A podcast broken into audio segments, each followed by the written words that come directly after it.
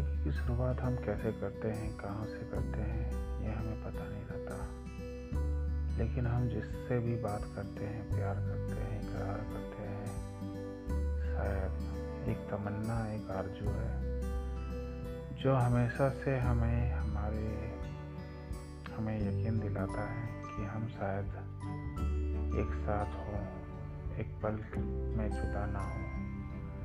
यह एहसास हमें हमारे अंदर के ताकत, हमारे शक्ति और उसके होने और हमारे होने का वजूद दिखाता है। हम चलते हैं इस तरह कि वो हमें नज़र आ जाए और हम मिल जाएँ इस तरह कि वो दिख जाए हमें।